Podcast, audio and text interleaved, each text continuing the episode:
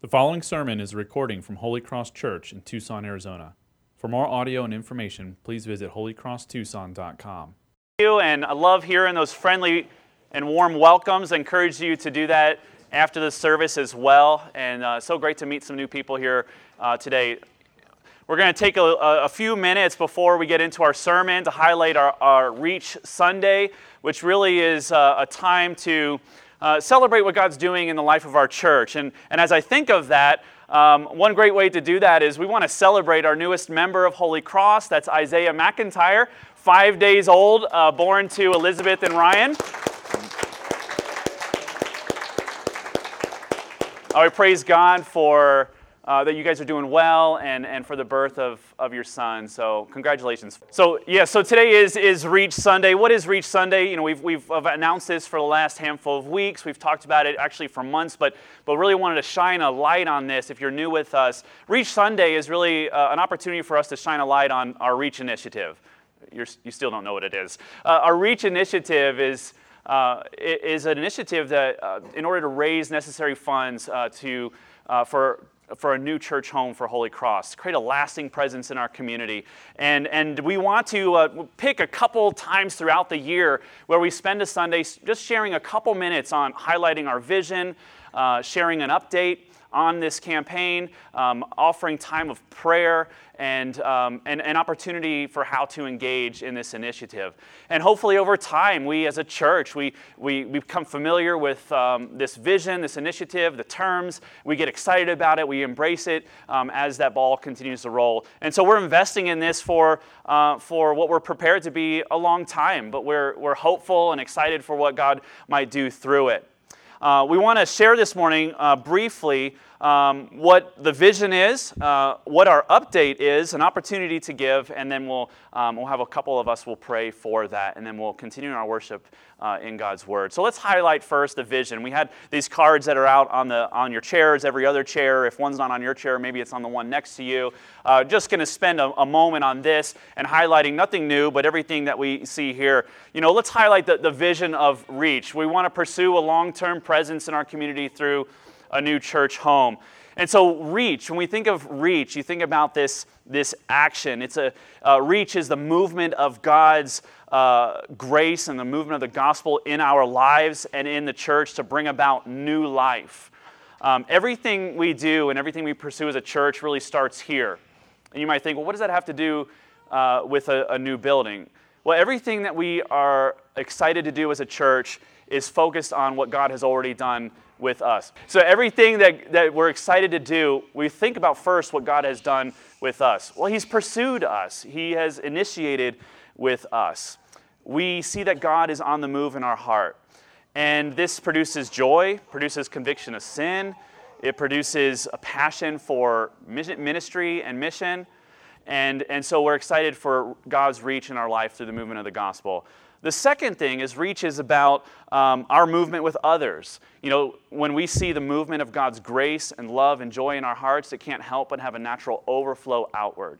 And through acts of compassion and mercy and justice and love, we want to take this gospel that has changed our life individually and as churches, and we want to share with others. So we want to have as, as much opportunity as possible to, to spread the gospel and connect the gospel to people to families, to neighborhoods, to schools for generations to come.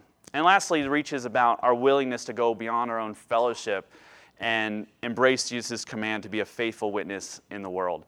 And so, you know, some people might come and say, What, what, what made you find Holy Cross? Um, and they say, Well, we really love the idea about just a small, tight knit community of Christians. And we think, Well, that's, that's, a, that's admirable and honorable, but we don't want to stay that way. Uh, not simply just about numbers or getting bigger, but we want to open up our doors. We want to look beyond our own fellowship, and we want to embrace Jesus' command to, to live a life uh, on mission and faithful witness. And so we desire not to simply have a group of Christians that gather together for worship, but we desire to go into our community with the gospel as Christ has initiated with us. And, and the Reach Initiative is really is to accomplish that. Um, and we're excited about that. Let me give you an update. One, there is no update. This is our first Reach Sunday. And in fact, I was, prepa- I was prepared to, to, uh, to say, there is, there is no update. But excitingly, uh, we actually did see a, a gift come in for $1,000 for our Reach initiative. And so we're excited about that, even before I even talked about it. And so we see that God is working in people's hearts. We're excited about that. So, not much of an update, but for our first one, let me, let me update you on this. Um, it's been a blessing to be in this space. We've been in here seven years. Um, we have never once had to uh, set up chairs uh, you know, in a school or things like that. Uh, I want to I wanna share a number with you in terms of update, um, a powerful number to consider. And here's the number $500,000, half a million dollars. Powerful number, right? And you're thinking, what is that? Is that the amount that, like, our goal that which we're reaching? No. That's how much we have spent already in rent in seven years. And you're thinking, well, can't that be better used? Like, actually, can we go into school? Great, yes, we can. Will you head up our chair setup committee? Would you do that? and so we see that, you know, we have this space. We're grateful for it. Seven years we've been here. It's cost us $500,000. It's a huge number, but it's also happened slowly over several months and several years. And so we see through that, that investment, it, that number gets very big.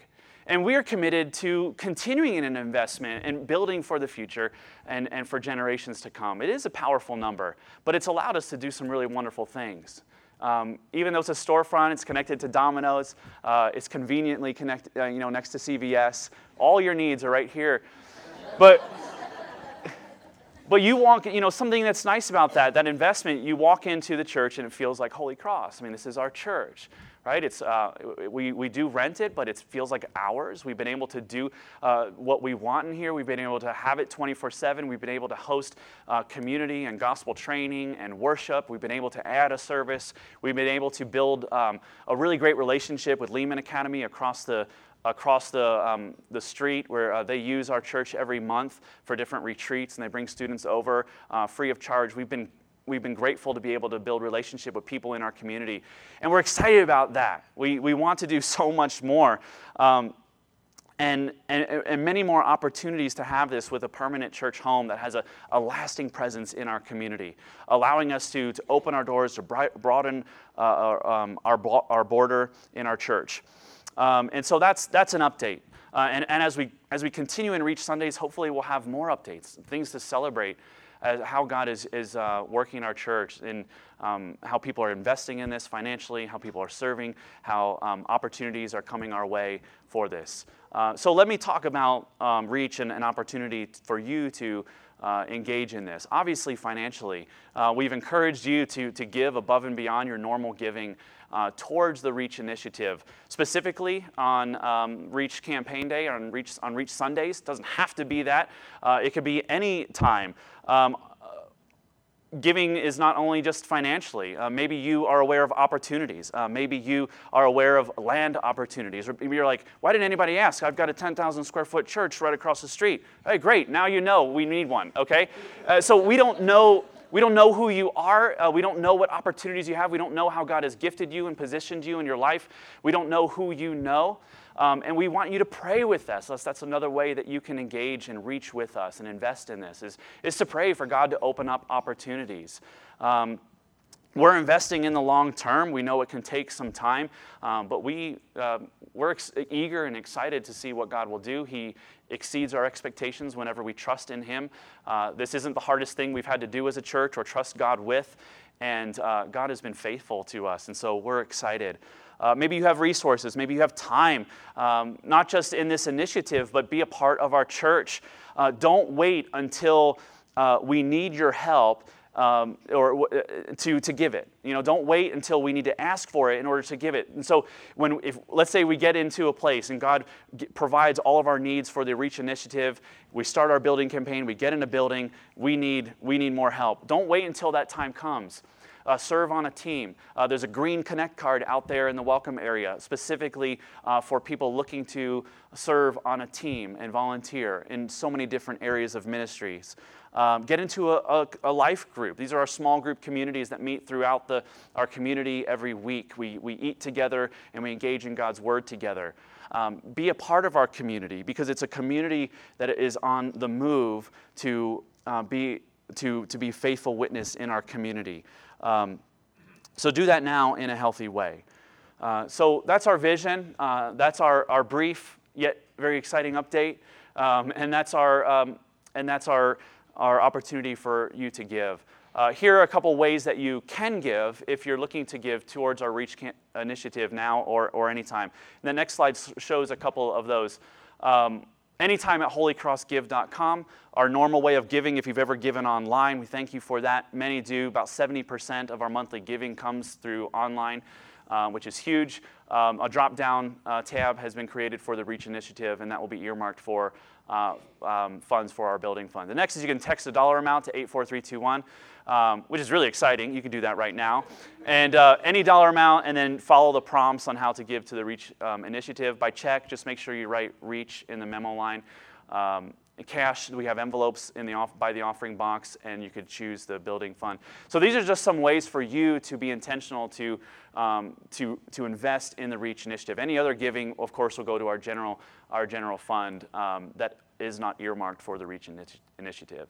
So thank you. Um, we're really excited. Uh, we, we it's a long time coming. Um, seven years, we've already given $500,000 to our building in a sense, but we don't. We, all we have for it is, you know, this T-shirt, kind of, so to so to say. You know, okay, five hundred thousand dollars, but we're grateful for it. What can God do over the next seven years? What will we do over the next three years? Uh, we're excited to see as we cast that vision for you. Thank you for investing in the life of Holy Cross and the mission of God. We're thankful for you. Um, I've asked, uh, we're going we're gonna take our offering now. Uh, you can give your normal giving. We give not just as an act of worship, but an act of love for God, His people, and the ministry of the church.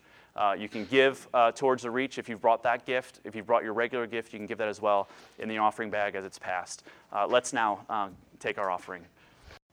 Let's follow along. this is God's word. As we come to His word, we are reminded that we are to approach it knowing that as we read from His scripture, we're hearing from God. And so we read it and hear it with awe and reverence. Chapter 2, starting in verse 17. But since we were torn away from you, brothers, for a short time, in person, not in heart, we endeavored the more eagerly and with great desire to see your, you face to face, because we wanted to come to you, I, Paul, again and again, but Satan hindered us. For what is our hope or joy or crown of boasting before our Lord Jesus at his coming? Is it not you? For you are our glory and joy. Therefore, when we could bear it no longer, we were willing to be left behind at Athens alone. And we sent Timothy, our brother and God's co worker in the gospel of Christ, to establish and exhort you in your faith, that no one be moved by these afflictions. For you yourselves know that we are destined for this. For when we were with you, we kept telling you beforehand that we were to suffer affliction, just as, as it had come to pass and just as you know. For this reason, when I could bear it no longer, I sent to learn about your faith, for fear that somehow the tempter had tempted you, and our labor would be in vain. But now that Timothy has come to us from you and has brought us the good news of your faith and love, and reported that you always remember us kindly and long to see us as we long to see you, for this reason, brothers, in all our distress and affliction, we've been comforted about you through your faith. For now we live, if you are standing fast in the, in the Lord. For what thanksgiving can we return to God for you?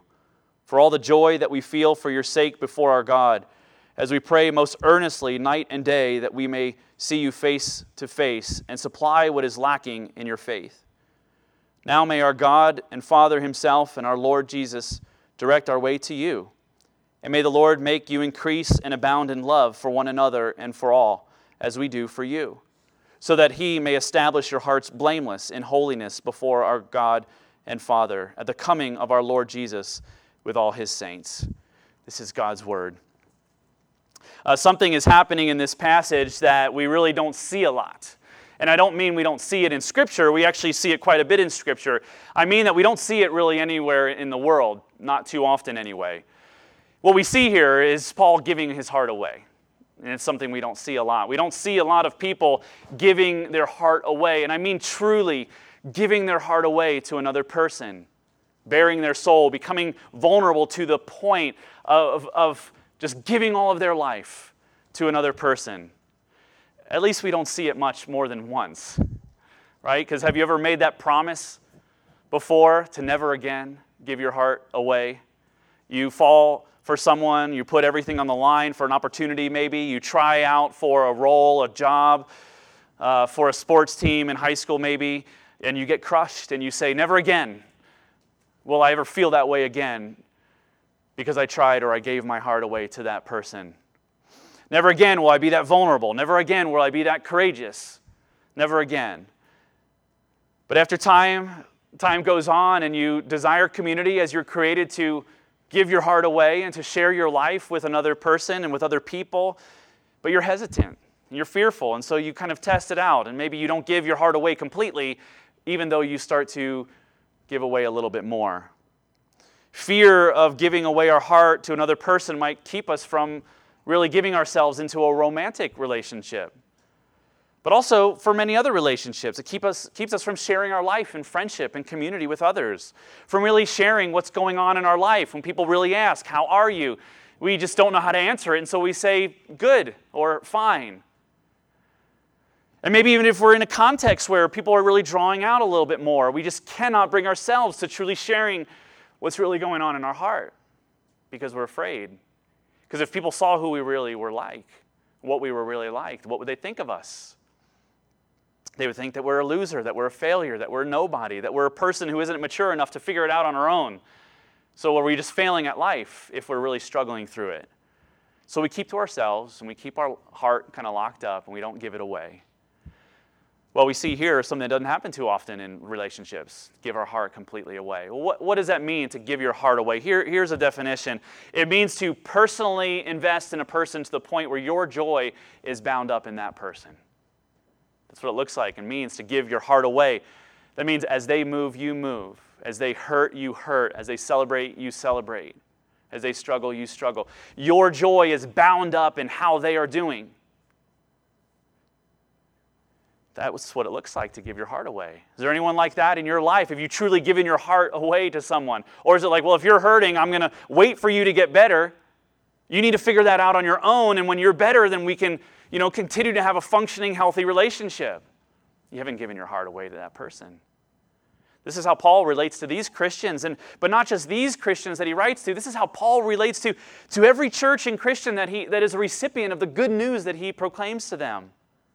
Let me show you. Often, when we're studying the Bible, this is just for helpful Bible study for you. If you're wanting to know maybe the focus or the author's intent and, and kind of climax of a passage, a good place to go is wherever you see dialogue or wherever you see questions that are asked. At least that's the tool that I use. It proves to be really helpful. And that's true in our case here. Paul asks a question. And it's a rhetorical question, but he asks the question in verse 19 of chapter 2. And here's the start of the question in verse 19, he says, For what is our hope or joy or crown of boasting before the Lord when G- the Lord Jesus at his coming? Now, just stop right there before you go on. Don't look at your Bible if you have it open. Don't read the rest of the verse. Seems like the answer should be Jesus, right?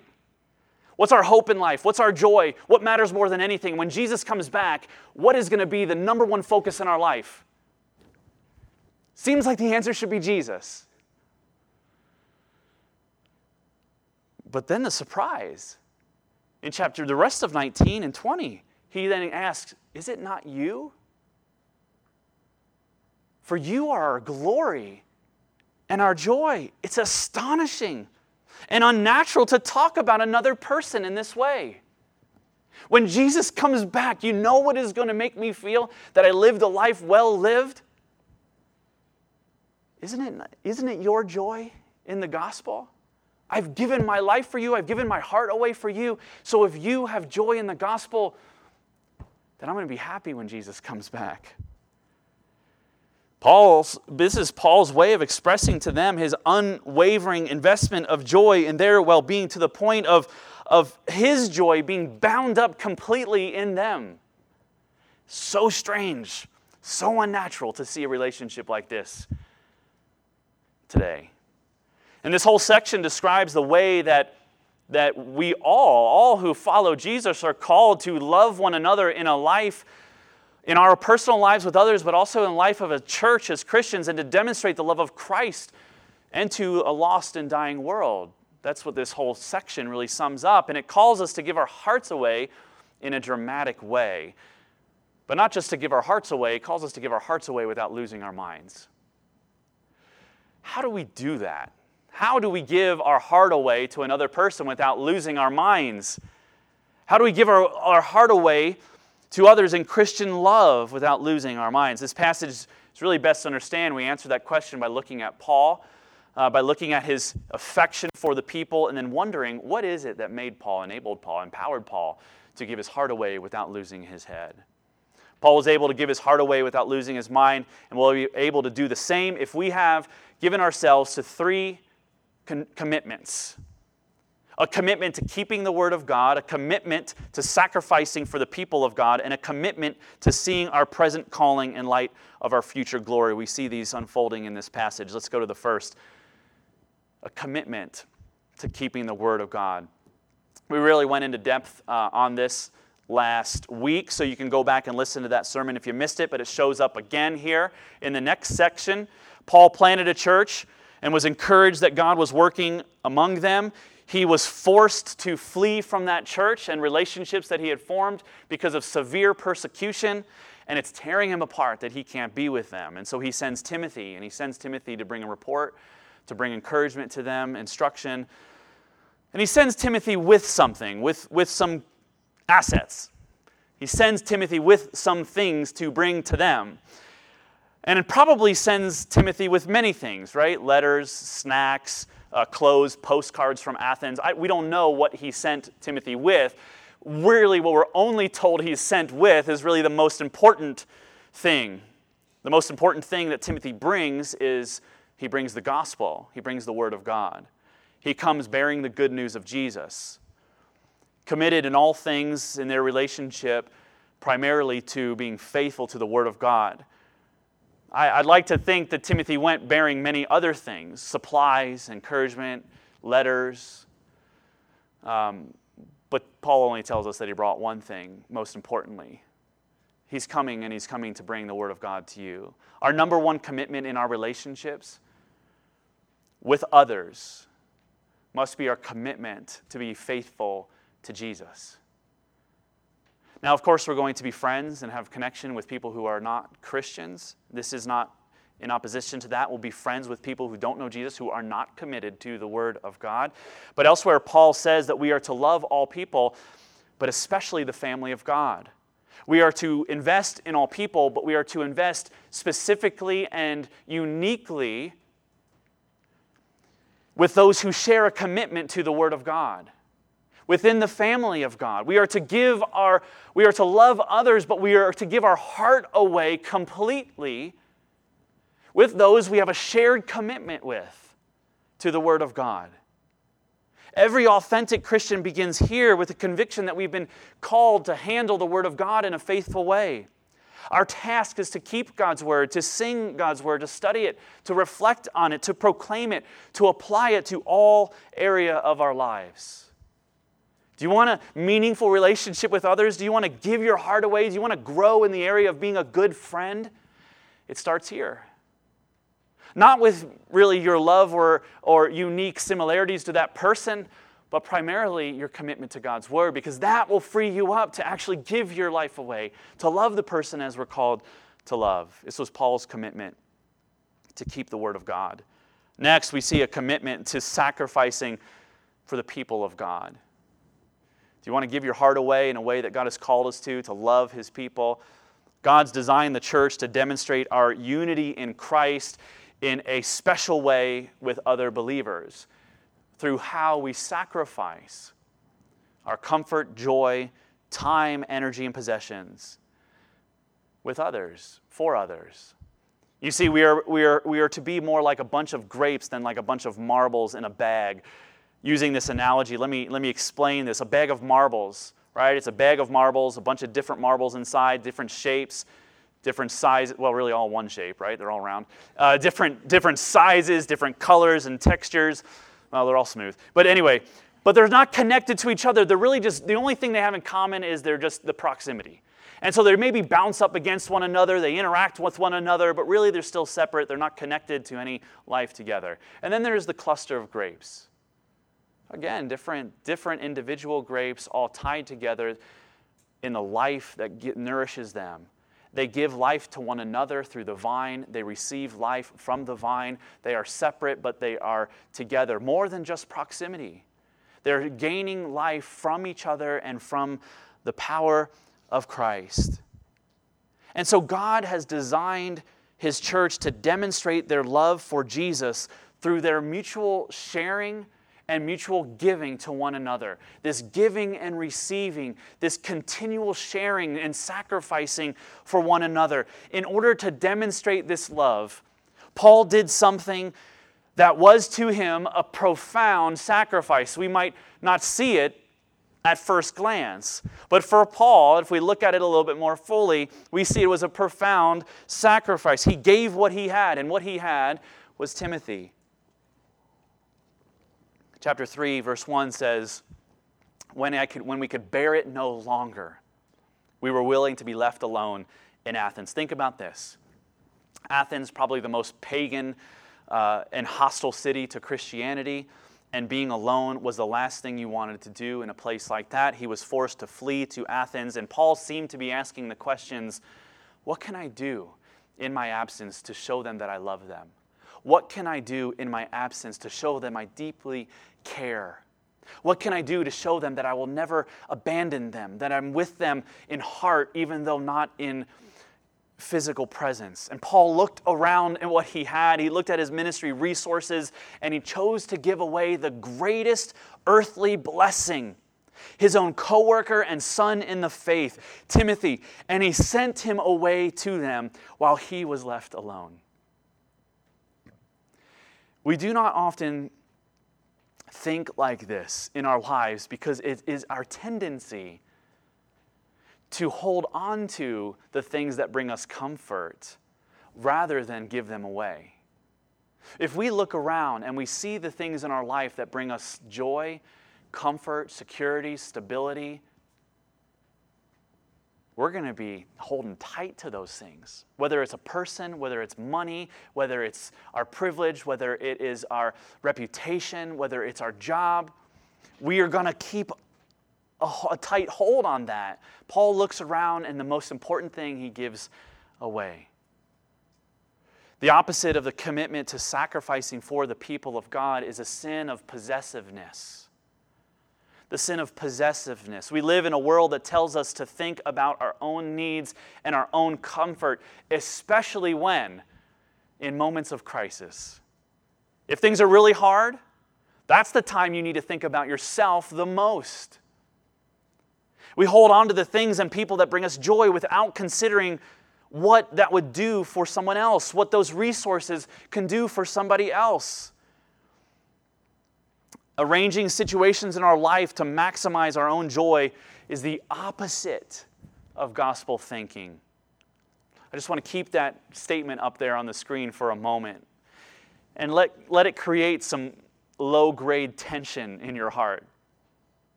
Arranging our life and situations in our life that maximize our own joy is the opposite of gospel thinking. It makes me wonder how often we give in to the sin of possessiveness. Paul said, We suffered for you. We were afflicted for you. We suffer now without you. And we embrace, we embrace this affliction, for God has called us into this affliction. Because the affliction is the very nature of what it means to live a gospel centered life. We sacrifice, we give up comfort and joy for the sake of expressing gospel love to each other. Paul expressed it in a radical way to the church in Corinth, the most corrupt church that we read in Scripture, the Corinthian church that he ever ministered to. It was a really bad church, horrible sins. And he said something that I'm willing to guess not a single one of you would be willing to say for another human being. And Paul says, I would give up my very salvation if it meant a single one of you would be saved. What? He says again, he says, I would be willing to give up my very life. Strike me dead right now if I could be given the certainty that you would be saved through that work. I'll do it right now. Crazy. Paul understood this. That the gospel way of thinking is, is giving up your heart and life for the benefit of others. It's too easy to become jealous in times of crisis or when we don't have what others have, when we're not comfortable. It's easy to become jealous and envious and prideful. But those sins are like, they're not just, they're not just the great sins, right? Like, I need to be less selfish or less envious or less jealous or less prideful. Of sure, of course you do, but really there's a deeper root of all of those sins. Those aren't the root of it, but rather the fruit of a greater sin. The greater sin is that we're too often obsessed with our own joy, our comfort. How can I arrange my life around a life that is pleasing to me? From that flows pride, selfishness, envy, jealousy, a lack or loss of contentment in our life. I invite you not to neglect the significance of, of this issue. Many marriages are destroyed by possessiveness and lack of sacrifice for another. Many children have become emotionally wounded chronically over years and years because of the possessiveness of a parent and manipulation of a parent who are not committed to sacrificing their own comfort for the joy and well being of their children. Many friendships end in bitter conflict as a result of one or both people obsessing over their own side of the story, their own joy, their own comfort, their own perspective. The hurting, the friendless, the, the marginalized, the lonely, they go on being hurt and friendless and marginalized and lonely because we just don't want to be uncomfortable and have to look beyond ourselves. Many of you have a babysitter whose number you won't share with anyone else, right? She's really good. No, you can't have her, right? This too is a sin of possessiveness. Fork it over, share it. You know who you are. I want to shine a light on this verse in chapter 3, maybe not the most important verse, but it is my favorite in this section, chapter 3, verse 10. He says, As we pray most earnestly night and day, that we may see you face to face and supply what is lacking in your face of faith. I find this hilarious. I mean, and it's very helpful. We love you so much. We really want to see you. And to encourage you, of course, that's why we're coming, but we also need to fix everything that's wrong with you as well. I mean, only a true friend can say this. I mean, notice the whole section is about the expression of love, but we have boiled down love in our culture to be an expression of agreement and encouragement and comfort, right? And Paul does not take a break from expressing love to them in this verse. He doesn't take a break in his sermon. He's saying, okay, I've been telling you how I love you, but I'm going to take a break from telling you how I love you, and I'm going to tell you all the things that are wrong with you. Love without truth is cowardly. Truth without love is judgmentalism and humiliation. A judgmental person tells the truth to another person to push that person away. But a loving person tells the truth to draw that person close. Why do you tell the truth to people? you know what? I just need to tell them. I need to get what's off my chest. I need to get them away, and maybe they'll leave me alone. You don't love that person. Love will tell the truth with the hopes of bringing that person closer. This is what Paul wants to do. He keeps telling them, All I want to do is to be with you, and I can't wait to be with you so that I can fill up what is lacking in your faith. John Stott says, Truth is hard if it's not softened by love, and love is soft if it is not strengthened by truth.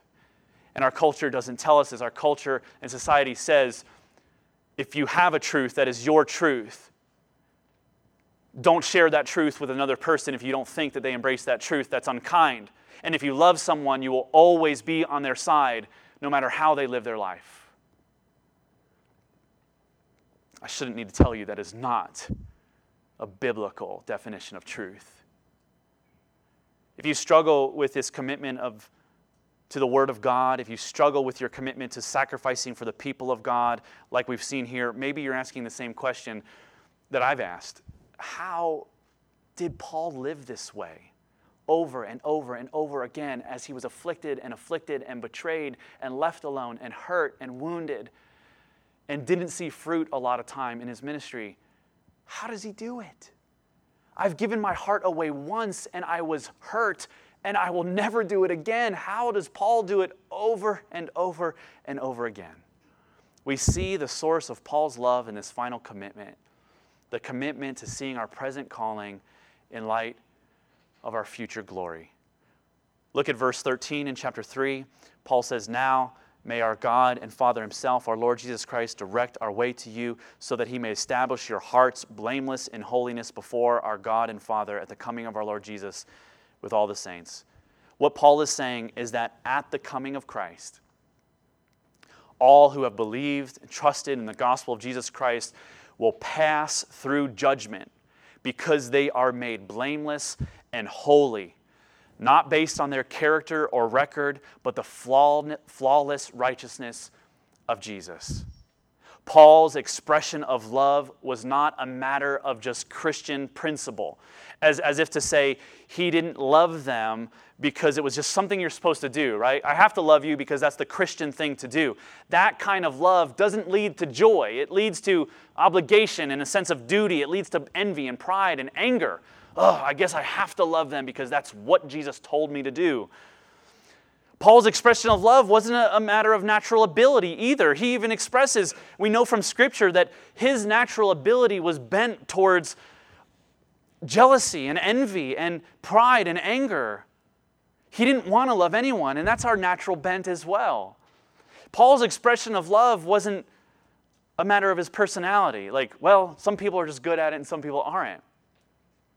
He killed Christians, probably, probably the biggest jerk in all of Scripture before he met the grace of God through Jesus Christ. I mean, don't you see that? So it wasn't just because it was a Christian thing to do, it wasn't because he was just eh, his natural form or it was his personality. Paul's expression of love came through his commitment to telling the truth of the Word of God, his commitment to sacrificing for the people of God. It was rooted in the loving sacrifice of Jesus for him. He knew it. The focus of Paul, after this long argument on loving others well, is on the glory that awaits us. What a strange thing. He's like, let, let me wrap it all up for you. Here's why we, here's why we love the way God has called us. Here's why we give our heart away because God has given his heart away to us. Is loving others difficult for you? Is sharing your heart, being vulnerable, being courageous with your life, to love and to sacrifice your own comfort and joy, is it hard for you to do? Of course it is, right? Most stupid question of the day. Is it hard to love others? Of course it is. And at some point, it's difficult for, for every one of us, and it was difficult for Paul as well. But when he looked to the future and he looked to the coming of Christ to judge the world, the words of Christ must have rang true in his heart. For God so loved the world that he gave his only Son, that whoever believes in him will not perish but have eternal life. He would come to the end of his life and he would see Christ come to judge the living and the dead and he knew that, the, that he would see the sacrifice of Jesus that was on the cross would bestow upon him future glory, that he would be judged as blameless and judged as holy and judged as perfect, not because he was holy and perfect and blameless on his own character and merits, but because of the perfect righteousness of Jesus credited to him because of faith. And on that day, he would say, I'm not afraid of what God says of me. I'm not afraid of what he thinks of me. He will, he will, he will perfect me. The future holiness awaits us, our future glory awaits us. And it doesn't mean that we just look heavenward with our eyes and lock our eyes on heaven as if to plead with God, please rescue me from all of these people who are so difficult to love. Get me out of here. Do you think like that? God, is so difficult to love people. Life is so hard. This world is so broken. Would you come back and take me away so that I can be holy and blameless with you forever? That is not Paul's philosophy. It's not the way we are to live our lives today. The future holiness that awaits us is meant to empower all followers of Jesus to grow in godliness and in sacrificial love in their present life. Do you see that? The sacrifice of Jesus ensures our future glory. And it's meant to have a drastic impact on our present calling. Knowing what awaits us should impact how we live today. And Paul says, I'm free to give my life away. I'm free to sacrifice everything. I'm free to love you with that with full joy, without any hindrance, without any sense of obligation. I'm able to do that because God has given his heart away to me. See, we can give our heart away. We can love others and sacrifice for others. We can lose for others because God has given us His heart. He's sacrificed all for us in giving us Jesus, and He has lost for us for, by laying down His life on the cross. What awaits us is pure joy. What awaits us is the fullness of joy that has no end. And that is meant to take away the fear of us giving away for others. This is what Christian love looks like. This is what it looks like in love in the Christian community. This is what enables us to give our hearts away without losing our minds. Let's pray.